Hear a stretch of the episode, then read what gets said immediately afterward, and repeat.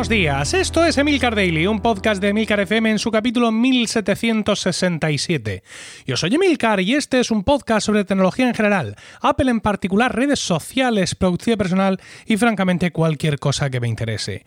Hoy es martes 7 de abril de 2020 y vamos a hablar de un par de rumores sobre novedades que Apple podría lanzar en los próximos días.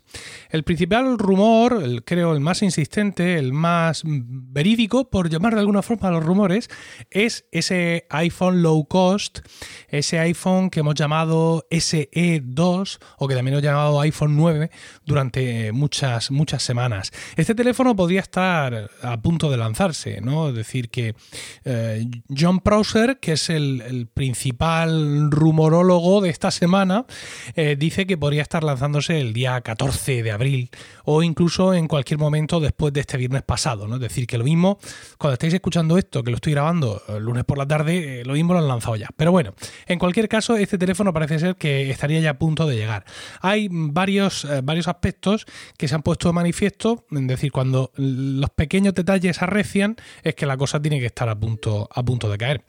¿Qué cosas son? ¿Qué detalles son esos que hemos visto y que pueden significar que la cosa ya está a punto de llegar? Bueno, pues son mm, detalles insignificantes, pero que se ponen ya de manifiesto para evitar luego ser calificados de capitanes a posteriori, ¿no?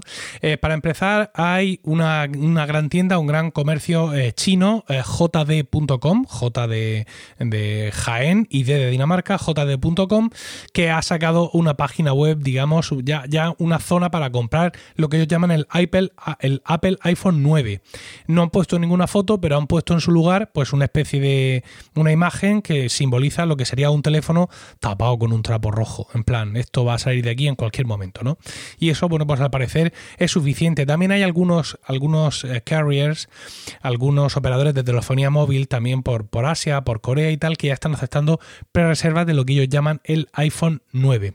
¿Qué más cosas? Pues John Prosser, este, este, esta garganta profunda de la semana, nos ha hecho ver que en la página web de Verizon, Verizon para ser exactos, en, la página donde ellos hablan del trading, es decir, de esto de tráeme tu teléfono que te lo valoro para comprar el nuevo, en la lista eh, de, teléfonos que te puedes comprar usando ese, ese servicio, aparece el iPhone 9 junto con los iPhone 11, 11 Pro, 11 Max, 10, 10R, 10S, 10S Max, 8 y 8 Plus. Ahí también aparece el iPhone 9 y además es curioso porque eh, pone iPhone a continuación pone toda esta retaíla que yo os he dicho, ¿vale?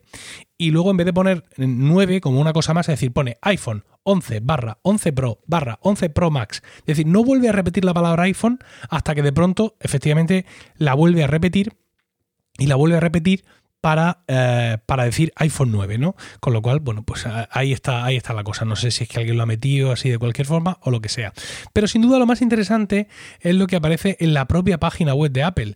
Y es que eh, mm, la semana pasada se vio en, en el store online de Apple y ya no se puede ver, pero en la tienda online de Apple en Estados Unidos, no sé si el, fallo les pasó también en otras versiones de otros países, eh, ellos venden eh, un accesorio de Belkin, que es un protector de, pantalla para teléfonos, el Invisiglass Ultra, y ponían literalmente Belkin Invisiglass Ultra Screen Protection for iPhone SE 8 y 7 ponía ahí iPhone SE, con lo cual pues eh, se quiere leer, se quiere entender que el nuevo iPhone que viene se va a llamar SE a secas, lo cual sería una cosa muy curiosa porque sería la primera vez que eh, se usa el mismo nombre, por así decirlo, de un dispositivo. Esto es algo que en lo que rodea al iPhone se ha estado rumoreando muchas veces, ¿no? Es decir, ¿hasta cuándo le vamos a seguir poniendo números al iPhone? Eh, vamos por el iPhone 12, sería el que tendría que salir en septiembre de este año, ¿no? ¿Cuánto tiempo vamos a seguir numerando los iPhones? A ver, el nuevo iPhone 18 le traerá a usted mejores prestaciones.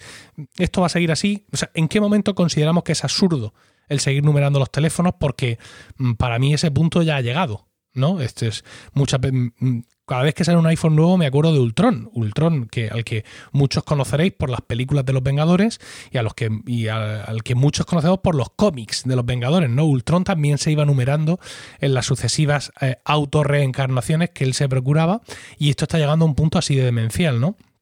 Entonces, eh, muchas veces se ha hablado que Apple quizá debería hablar de el nuevo iPhone y punto. ¿Vale? El iPhone y San se acabó sin más historias.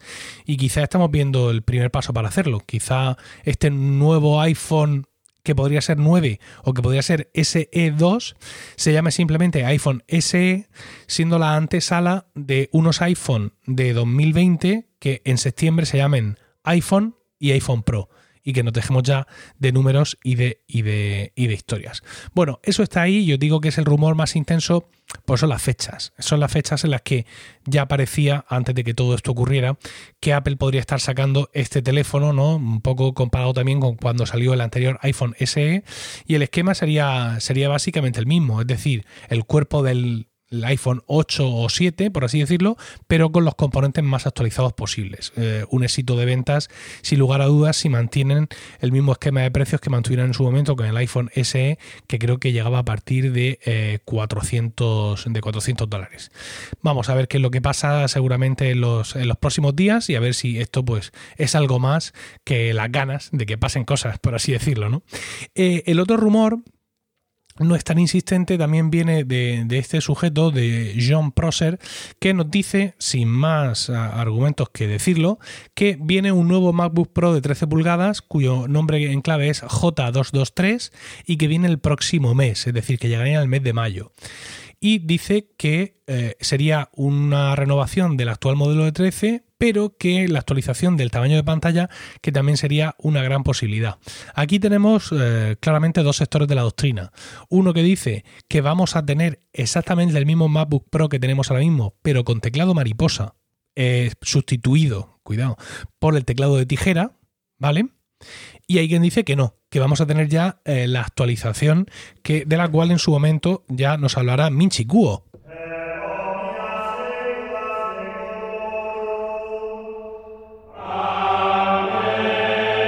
Efectivamente, recordaréis que Minchi Kuo hablaba de un rumor pero de un rumor para la segunda mitad de 2020 en la que íbamos a tener un nuevo MacBook Pro pequeño pero equivalente al grande de 16, es decir, menos marcos, pantalla de 14 pulgadas y teclado de eh, teclado de tijera, ¿no? Ya quitando el, teclado de mariposa de en medio. ¿Qué es lo que pasa?